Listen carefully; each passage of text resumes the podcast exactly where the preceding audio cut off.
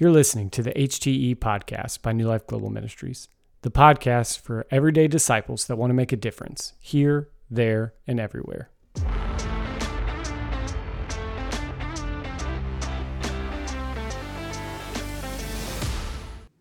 Hello, everyone. This is Steven, and thanks for joining me. In this episode, we're going to discuss being a pest. Yes, you heard that right. I'm going to discuss how we, as followers of Christ, need to be pests.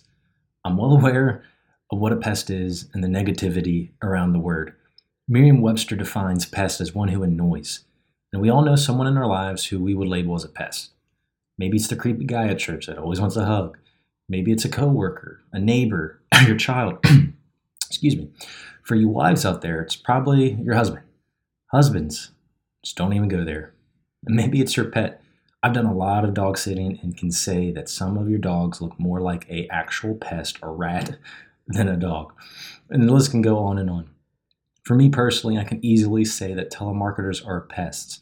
Always calling, leaving messages about my student loans. When I try to call back, it uh, either the number's been disconnected or it takes me to a voice messaging system. And it seems I can never block enough numbers. But do you realize Jesus calls us to pester the Father? I'm not making this up or exaggerating.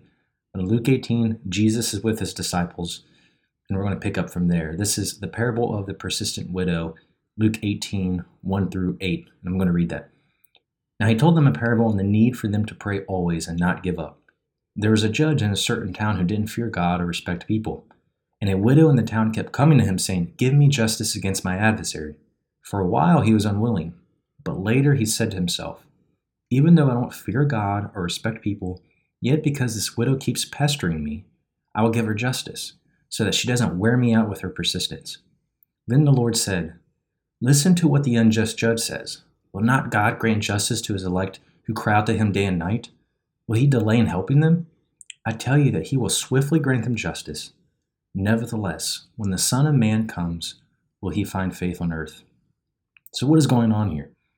Well, there's a judge, and he's not a good guy. He has no respect or fear for God, and he doesn't respect people. So he's already 0 2 for this whole love God, love people command, right? And there's this widow who's constantly going to the judge seeking justice. Now, Jesus didn't introduce this unjudged judge character to compare him to God, but to actually show him that, to show us that God is unlike him. See, God doesn't get bothered like we do. He loves to hear from us. And not only that, but he even helps us through the Spirit to pray.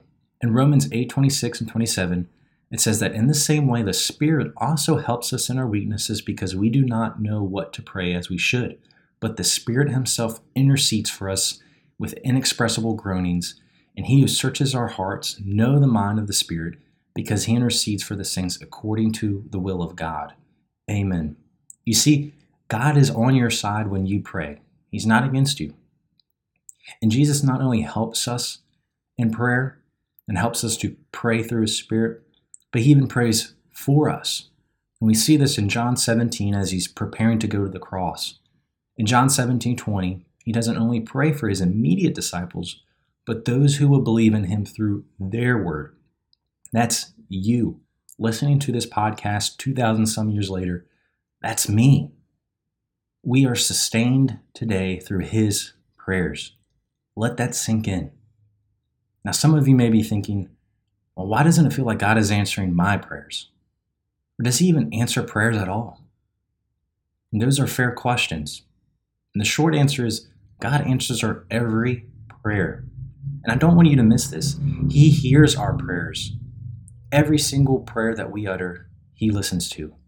Now, confession I've prayed some really, really bad prayers. And what I mean is very selfish, ignorant prayers. I think of uh, Facebook, it, it, gives you uh, these memories. I can't remember the name of it. Um, but these old memories will pop up, old posts. Um, and I often get these really terrible posts that I would um, put on Facebook for all the public internet to see when I was in college. And it was when I first got a Facebook. And when I look at it, I cringe. It's just really just awful. Uh, and I often think of what would that be like if my old prayers resurfaced and I looked back through my old prayers. uh, I would be embarrassed. they were pretty bad. Um, yet our Father listens to each word we utter to Him. So, how does He answer our prayers? Well, I believe in three ways yes, no, and not yet. Now, the yes, we don't have a problem with this.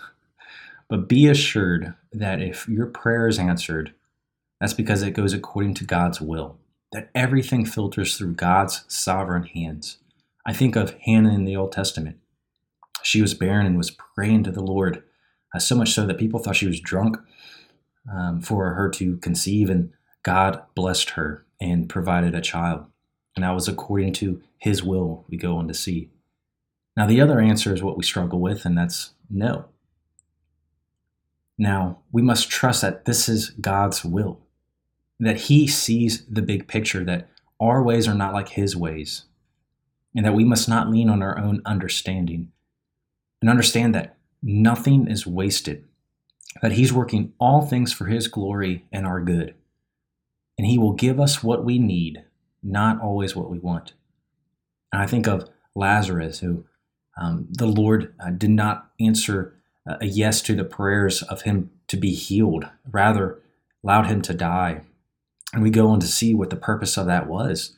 That he was then um, rose from the grave where Jesus brought him back to life. And we see that it was uh, for his glory ultimately. And, and we see the bigger picture in that. And so, um, though our, our, our answer to prayer may be a no, we don't know what that no is actually going to lead to. And it may be for God's glory ultimately for our good. Now, the third answer, which can be sometimes harder than the no, is the not yet. And that can be more difficult than no because it means we must be patient. And we struggle with that. Now, sometimes when we experience a delay, um, as we're seeking an answer and there's delay in that, it seems as if God is reluctant to answer our prayers. But yet we continue to pray not to change God, but I'd argue to change us.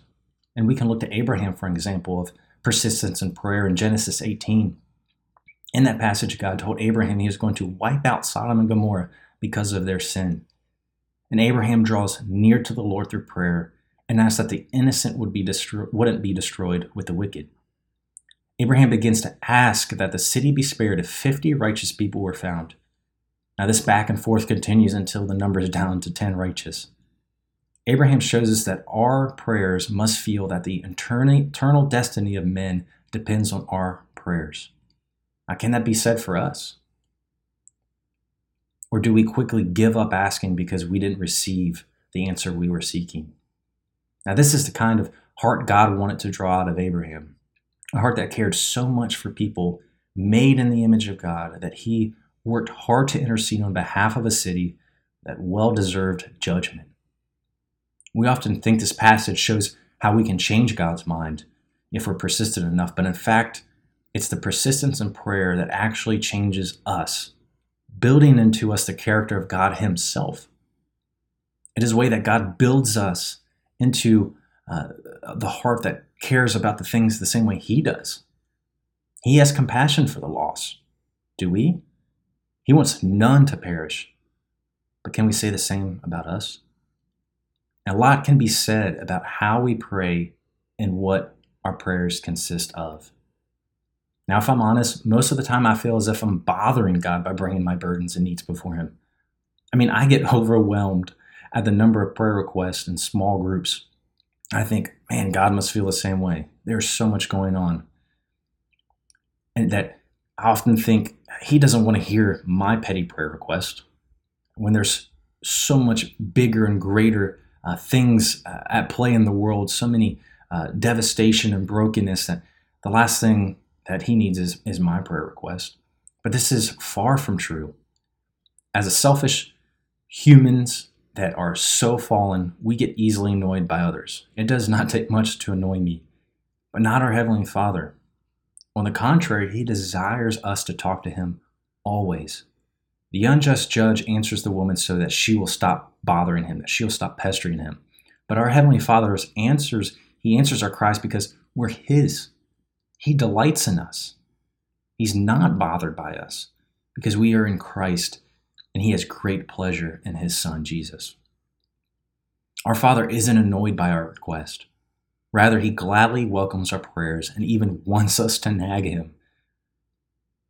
And that can be hard for some of us to understand, especially myself who grew up uh, with such a dysfunctional view of a father who was neglected by my earthly father, my biological father. And then I can place that same type uh, uh of um, view on, on my heavenly father. And so it can be hard for me to understand that, man, my heavenly father actually wants to hear from me, that he's waiting there, wanting me to knock on the door. So let's go back to the whole reason Jesus is sharing this parable. And it was to highlight the importance of talking to the Father always, as verse 1 says. Now, always means at all times, for all time, never ceasing, as Paul puts it in 1 Thessalonians 5:17. We must not give up. Even if we feel like our prayers are not being answered, we must not give up in prayer. We must continue to go to him because there is power in prayer. Oswald Chambers has this quote. He says, We tend to use prayer as a last resort, but God wants it to be our first line of defense. See, we pray when there's nothing else we can do, but God wants us to pray before we do anything at all. Now, what I get from this quote is that prayer is our best resource, but it's often our last resort. So, how can we practically begin being people of prayer? Well, there's two tools I want to share. The first one is a tool that I shared in my previous episode about living on mission, and that's a 10 for 10 at 10. Now, what is that? I'm glad you asked. It's you simply setting aside 10 minutes a day to, to devote praying for 10 people who are in your life that are close to you in relation or proximity but are far from God. And at 10 o'clock, AM or PM. Why 10 o'clock? Well, we often have an alarm on our phone set at 10:02 every day. Uh, that is for Luke 10:02, which says, "Pray to the Lord of the harvest to send out more workers into the field." And so, I kind of created this uh, simple way to remember uh, to get us to to be, be uh, people of prayer, and that's uh, 10 for 10 at 10. So we're starting to pray for our, our 10 people, uh, 10 minutes a day, starting at 10 o'clock, setting an alarm on our phone, and as we're praying, um, we're praying through that and 1002 is going to hit. And as we're praying for those 10 people, we're also um, not only praying for opportunities to share uh, the gospel with these people, but also for the Lord to send more workers. And that also means to send us. Now, does it have to be 10 o'clock? Of course not. We're not legalistic. Uh, but it's a simple step to get you in the spirit of prayer and to start creating those habits in your daily lives. Now, the other one is one you're probably more familiar with, and it's a way to model your prayer. Um, some of us can struggle with uh, praying and getting lost in words, and then we end up just basically creating a whole list of our wants, um, treating God as if He's Santa Claus or a cosmic genie. Uh, but it's called uh, the ACTS model of prayer. That's A C T S. Now, if you're unfamiliar with this, or maybe you've forgotten uh, what each uh, letter stands for, the A stands for adoration. And that means that we begin our prayer by praising God for who He is, that He's holy, that He's good, that He's just, that He's righteous. The list goes on. And then to see, we transition into a time of confession, that we're confessing our sin or trespasses or neglect, and knowing that He is willing and just to forgive of us if we confess. And then that will lead us into thanksgiving, that we're thanking God for what He's done. And then we end our prayer with supplication that we're seeking God for our needs and also lifting up the needs of others around us. So those are some uh, two tools right there. There's the 10 for 10 at 10. And then as we're praying, a way to um, be in the spirit of prayer throughout the day is using the model of prayer. Um, and you can even spread that out throughout the day. You don't have to do it all at one time, but um, these are just some simple tools to get you started in a prayer life and and uh, and the challenge of to be people who pester the Father Obviously, he's not pestered by us. Um, and we see at the, the last uh, verse in this whole uh, parable, it says, When the Son of Man comes, will he find faith on earth? And so, when he comes back, when he returns, which we hope is soon, will he find faith on earth? What does that mean? Will he find people that are devoted to prayer, that are um, seeking him, uh, that are we're exercising our faith by giving him our requests and our needs, and not going to other means to find what we're looking for, um, but to go to Him first and, and primarily, will He find us faithful?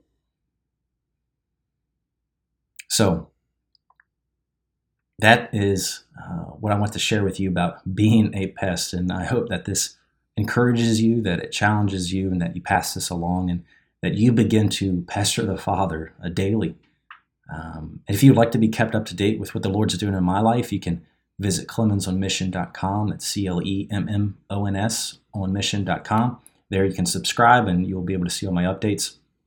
But what I highly recommend is that you go to nlgm.org. Uh, there we have a tab uh, called Resources. You click on that, it'll take you to a plethora of YouTube videos, uh, training material where you can see how you can share the gospel in different ways, um, how to respond to the responses of the gospel, how you can share your testimony, and how you can disciple others. So I highly recommend that. It's it's a very valuable resource for you to begin uh, living uh, your life daily devoted to the Lord and following Him, being fishers of men. That's nlgm.org. Uh, may the Lord bless you and keep you, and uh, have a, a great week. Thanks for listening to the HTE podcast by New Life Global Ministries. NLGM exists to help followers of Christ follow Christ here, there, and everywhere. If you would like more information or some resources to help you be a multiplying disciple maker, please visit our website, gonlgm.org.